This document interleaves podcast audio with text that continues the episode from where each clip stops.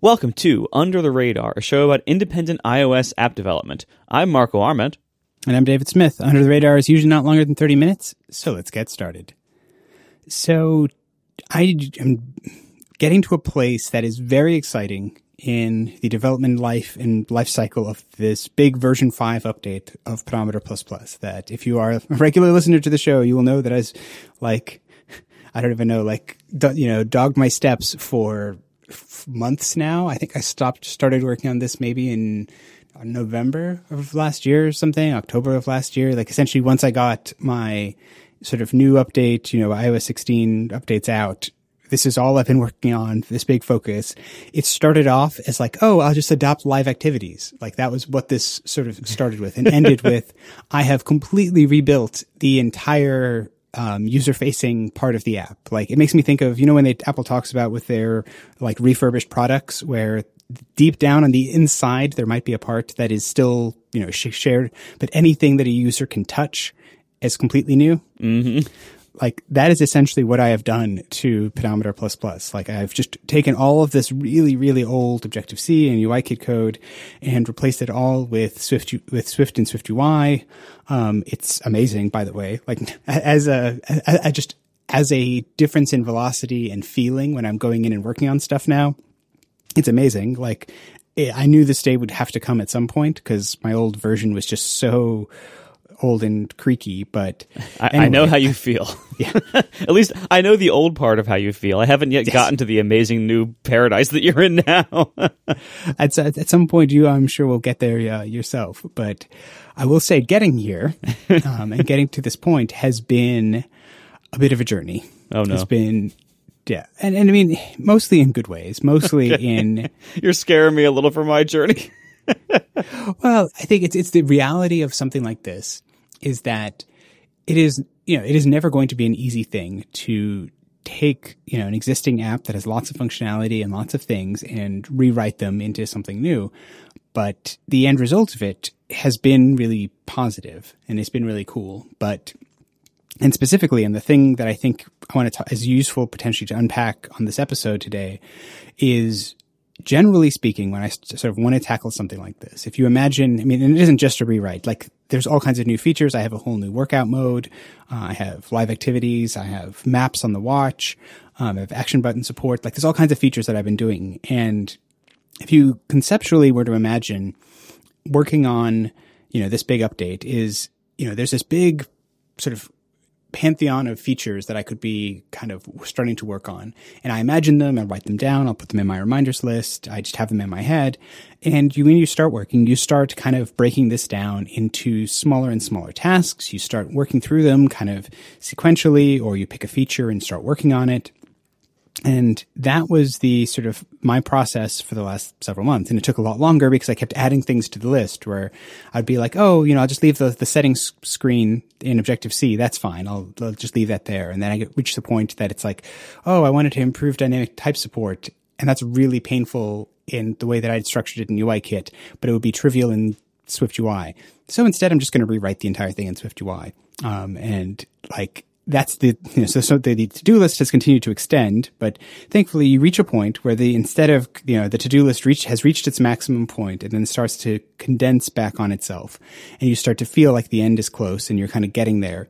And the situation that I ran into that I think is sort of an interesting thing cognitively is I reached a point where I noticed that there were one or two sort of tasks left on my to-do list that I had kept putting off. Like I knew I was putting them off. I knew that I should be working on these things. I knew that I should be doing this, but I kept putting them off, putting them off. And they're just like, you know, just find something else to do. Sometimes it's busy work. Sometimes it's actual work, but I kept putting these, these particular tasks off. And specifically in, in Pedometer, it was this sense that I had built all of this really, I think, nice workout modes and live activities and this mapping stuff for the watch and for the iPhone and I built a lot of it in prototype apps or separate apps or in, you know, things that worked, but only in certain circumstances.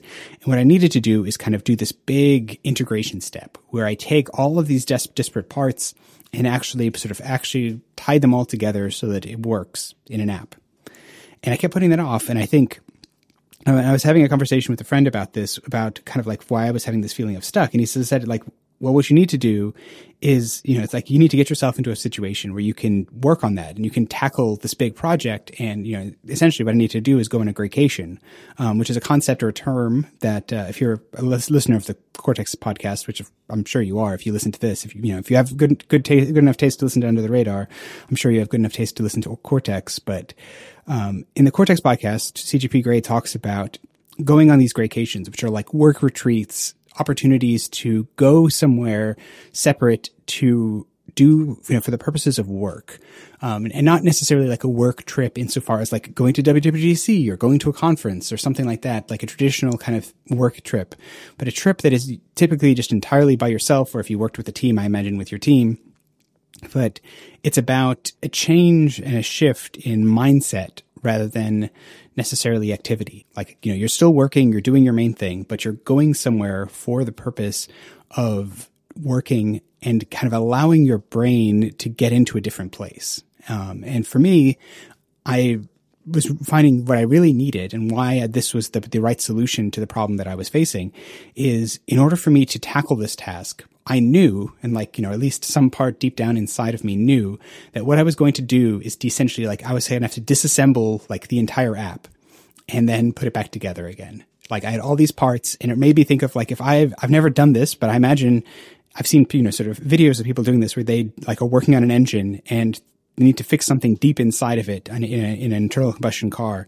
And so they have to like completely disassemble everything fix the thing and then put the whole thing back together. And like, that's what it felt like I needed to do. But it, instead of being able to like order in you know, an orderly fashion, lay out, you know, engine parts on the floor of a, of a garage, instead I was going to have to like lay out all the parts in my brain and like hold them in my working set and like keep them there for whatever, you know, however long it took to put this all back together. And that's what I needed. That was the difference that I was putting it off because in a normal day, like a normal eight hour day, I didn't have enough time to accomplish the task. Like the thing was probably, you know, it ended up being maybe about 20 hours of work.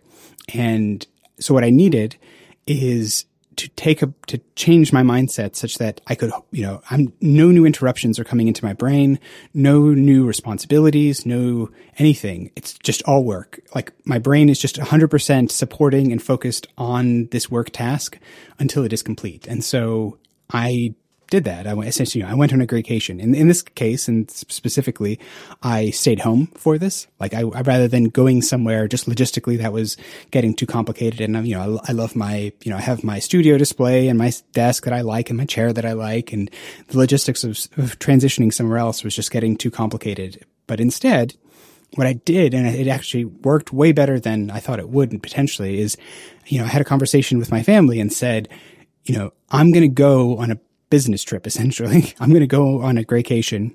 I'm going on a business trip to the basement. Yes.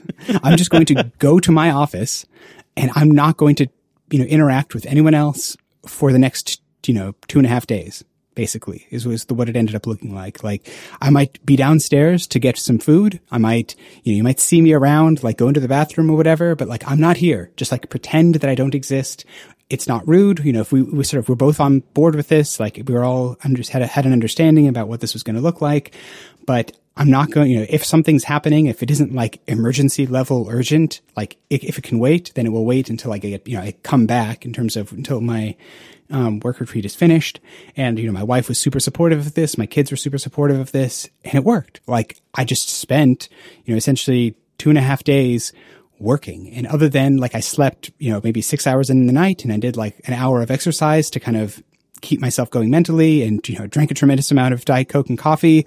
But like, and it was, I mean, it's, which I will say, this is not a sustainable thing. Don't view this as like, oh, anytime, you know, I should, I should be doing one of these like, you know, once a month. It's like, no, this is like a once a year, like break glass, pull lever kind of scenario. Cause you are, it is brutal on your brain. Like, you know, don't think that this is just like an easy thing to do. But if you, you know, in the right circumstances with the right preparation, super powerful. So can recommend the Graycation. It got me over the hump. Like I was able to take, you know, essentially take the app completely apart, put it back together with the workout and mapping modes integrated inside of it. And like it got me past that point where suddenly rather than having this big barrier that I kept having at the bottom of my to-do list, like I moved that out, had the, you know, remaining few tasks to knock out after that. But like this huge blocking thing that had been kind of just like this big stumbling block in front of me was finally gone.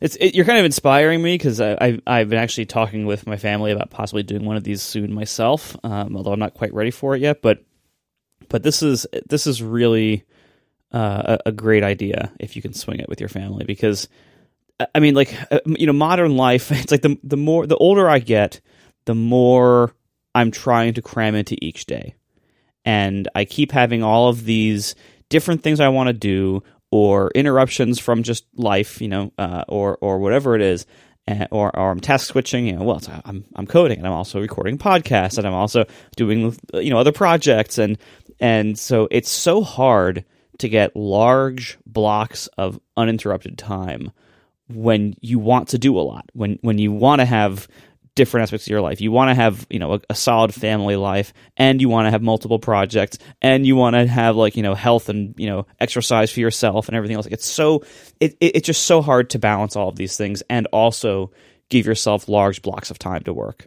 Um, and, you know, I, I feel like the, the, the full-time job world, I mean, to whatever degree they, I mean, they have they they come with their own sets of interruptions, like meetings and more meetings and constant meetings. You know, that's that's the, its own set of interruptions. But the you know at least the full time job world, you are you are forced to, for the most part, go to a place every day and be there for a long time, and so it it makes it easier to have those large blocks of time, you know, out of out you know by force, and then the rest of your life oftentimes is challenging to schedule and, and to fit and to balance, but it, it forces you to like cluster all the other things in your life to to you know the the mornings and evenings of each weekday and then the weekends. Um, whereas indie life, I find I've, this is I, this is something I've always found very challenging in indie life. I have always had a very hard time balancing my my time management and giving myself large blocks of time. And and it's not you know, and people might think like, oh, it's it's all about like interruptions. No, it's really not. Like that's that's some of it, but it's mostly just myself. Like I have a very hard time, like not running off and doing something else at any given yeah. moment. You know, like you know, not like oh, hey, the dog is crying. Let me go take him for a walk. You know, like like I have a very hard time not doing that. Or like, hey, you know what? As as much as I'm you know in the zone right here, uh, you know, I, am going to have a workout in an hour, so I better go prepare, you know, you know, move the living room around to do that or whatever. There's always something like, oh, hey, oh, so and so just came into town. Let me go say hi to them. Maybe get some lunch with them. Like, you know, just there's just there's always something, and to actually take this time, you know, we've talked in the past about how valuable it is during WWDC to kind of give yourself that whole week to to quote go to the conference even if you aren't actually there physically um, and even even if there's nothing to physically attend anymore um, you know to give yourself that time to say all right this week my only job is to watch these sessions and go to these labs and read these docs and whatever else.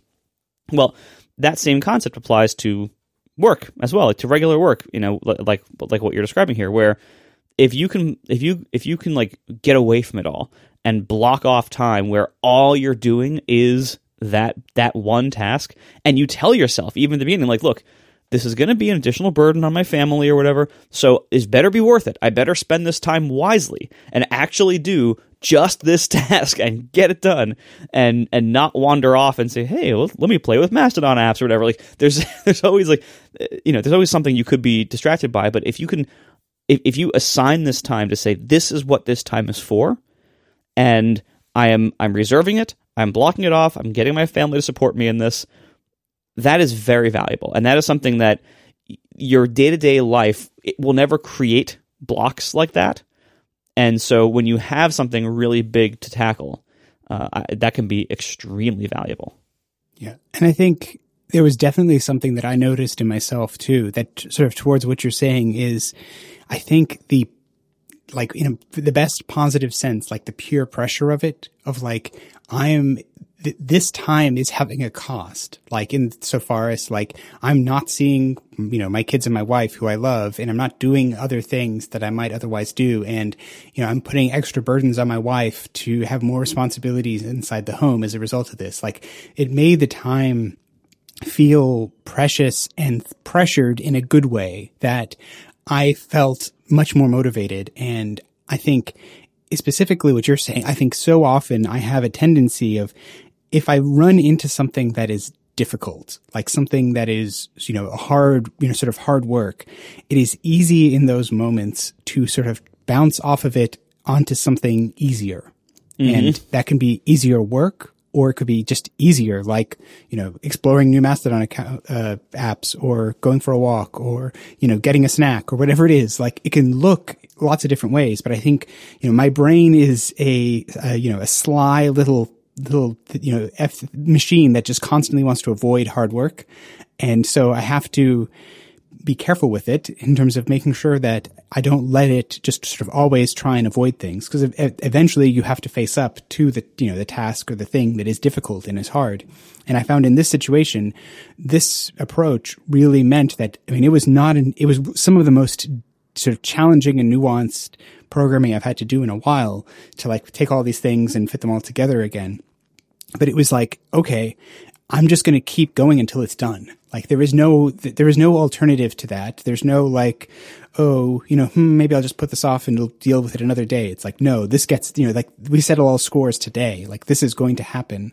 Um, and it wasn't to say like I did it, you know, straight through. I did, you know, I used the strategies of like, you know, take, take a shower, go for a walk, to think about it. Like there's lots of things that you, if you get stuck on a, there's a difference between getting like stuck on something and needing to, you know, let your brain process the problem and versus the, having your brain avoid the problem because it's hard, because it's difficult, um, because you know it's going to be sort of cognitively unpleasant. And so I think that pressure that it created was definitely, you know, not something that was very powerful in pushing me through, you know, the things that I would have otherwise potentially just like bounced off of.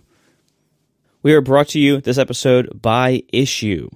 If you post content on your website, share to Instagram, and send it to your clients, but then find posting your content to your channels includes reformatting, resizing, re-downloading, and re-uploading, you need Issuu because then you can create once and share everywhere. Issuu is the all in one platform to create and distribute beautiful digital content, from marketing materials and magazines to catalogs and portfolios, and so much more. There's no need for endless scrolling through PDFs. Issuu features your digital content in an easy to view way on every device. You make it once and can distribute it everywhere without reformatting. Your content is automatically optimized for engagement and ready to share, which saves you so much time. Issuu works seamlessly with the tools you already use and love, like Canva, Dropbox, MailChimp, InDesign, and more. Content on issuu can be published as public or private. Uh, private can be only people with a shared link can, can view it. Public content will be available for your audience and it'll be available for others to discover on the issuu platform. So the platform also provides statistics on how your content is being consumed so you can learn more about your audience with data on impressions, clicks on the content, duration spent reading, pages viewed, and more. Issuu helps creators, marketers, designers, and really anyone who wants to make content that stands out. Get started with Issuu today for free or sign up for an annual premium account and get 50% off when you go to issuu.com slash podcast and use promo code RADAR. Issuu is spelled I-S-S-U-U. So it's issuu.com slash podcast and use promo code radar at checkout for your free starter account or 50% off an annual premium account. One more time, issuu, issuu.com slash podcast, promo code radar. Our thanks to Issuu for their support of Under the Radar and all of Relay FM. So I think the other thing that kind of seemed worth talking about. So I've you know gone on this vacation. You know, I've gotten through these hard problems, and it has now meant that I'm at an interesting place in my development cycle that I think is just worth mentioning. And if, if you, you know, are a long time follower of my work, you'll be aware of this concept. But just like two hours before we started recording, I put up a sign in my office right underneath my, you know, right underneath my uh, monitor, just like with some masking tape on the back. It says no more new features. It has two little ships on it. Um, and it's a big day for me. It's exciting. And I'm going to explain why that's so important for me because why it's so exciting when I get to put up this sign. And this, the reason this sort of had to found myself having to do this is in the nature of development, in the nature of working on new features, of doing big updates like this. Inevitably, I have ideas. I have ideas for things that I want to do, for ways that I could extend this, for ways that I could make the app better. And that list of ideas is functionally unlimited. Like the more I work on something, the more ideas I have, the longer the list gets.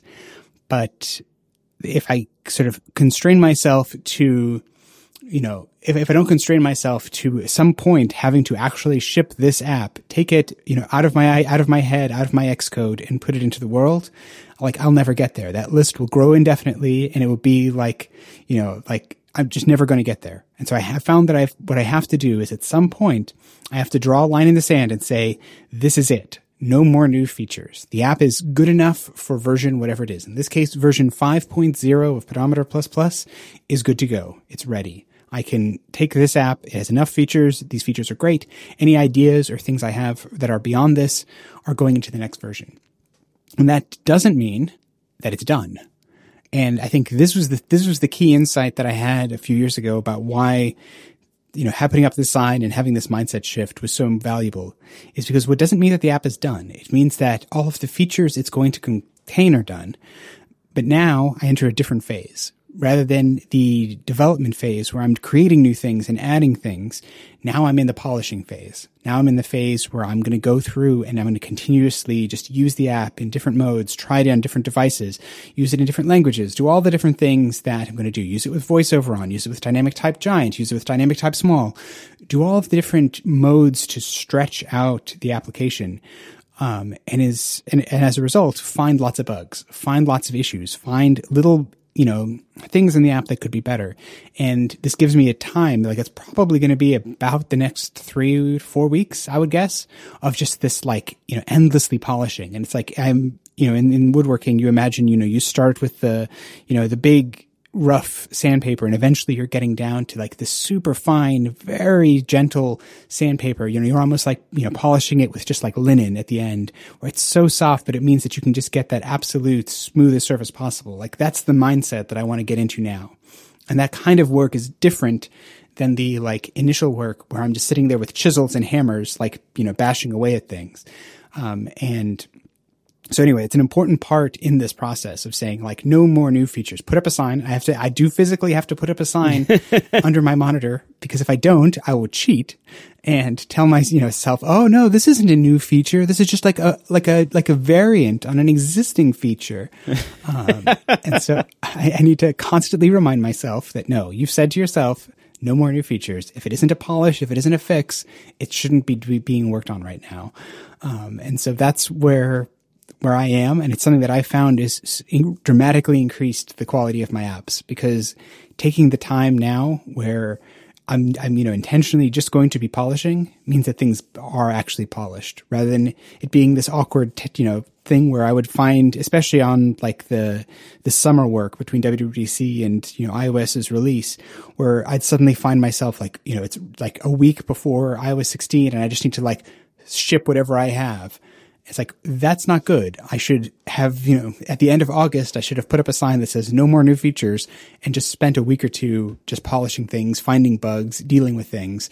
And it means that my launches have subsequently, since I sort of went into this mindset of no more new features, has been, you know, my launches have been so much less stressful because so few bugs relatively are found. That like I've given myself enough time and enough opportunity to really get in there and find all the issues, find where the little gremlins, you know, deep in my code with weird modes are and can fix them rather than, you know, finding out that they're in there, you know, when, when a customer runs into them for the first time.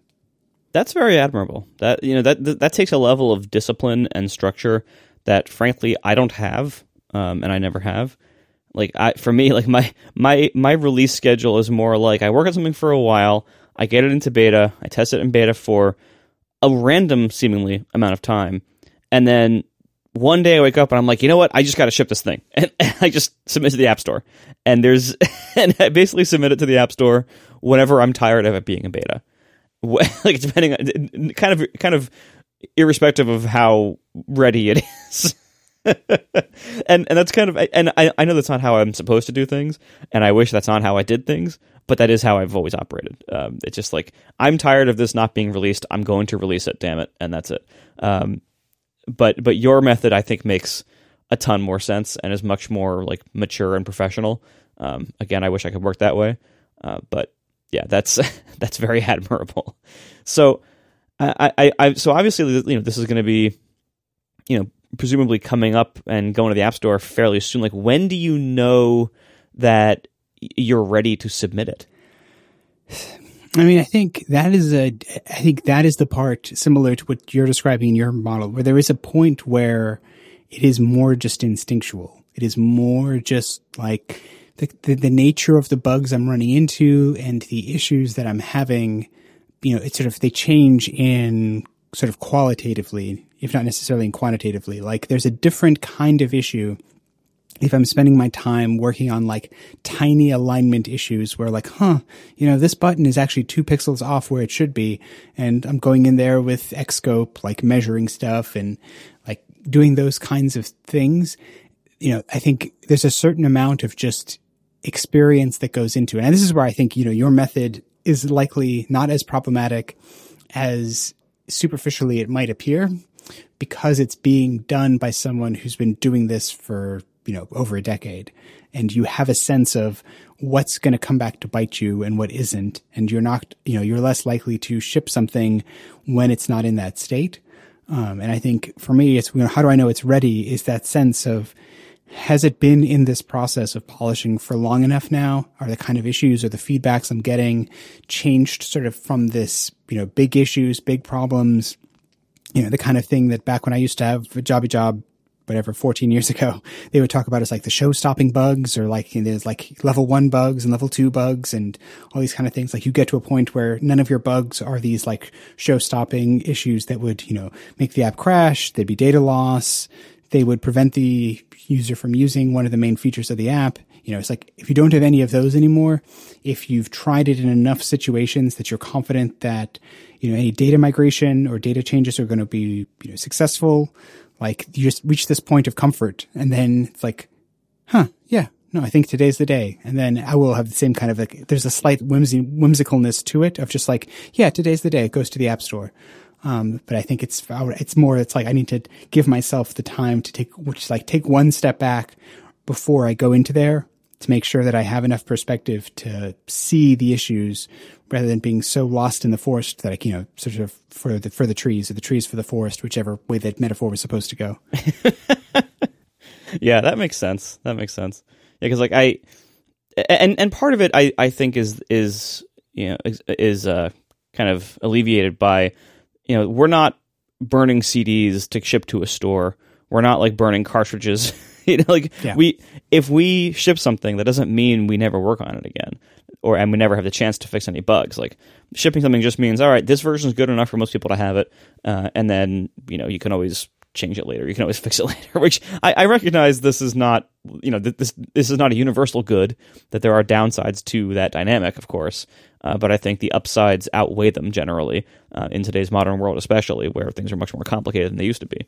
Um, so, so I think that's it. it like, I, I try not to let perfection hold me back from shipping um, which is its own topic for a different day. But but um, again, I, I, think that's kind of you know my my less disciplined approach does have that one advantage of like I will ship something on a certain you know certain rough frequency just because I will need to. Like I I, just I will just yeah. get the urge. I got to ship this thing, you know, whether it's ready or not. But but certainly, I, I think your method is less likely to have to do like catastrophic uh, emergency point one updates immediately afterwards.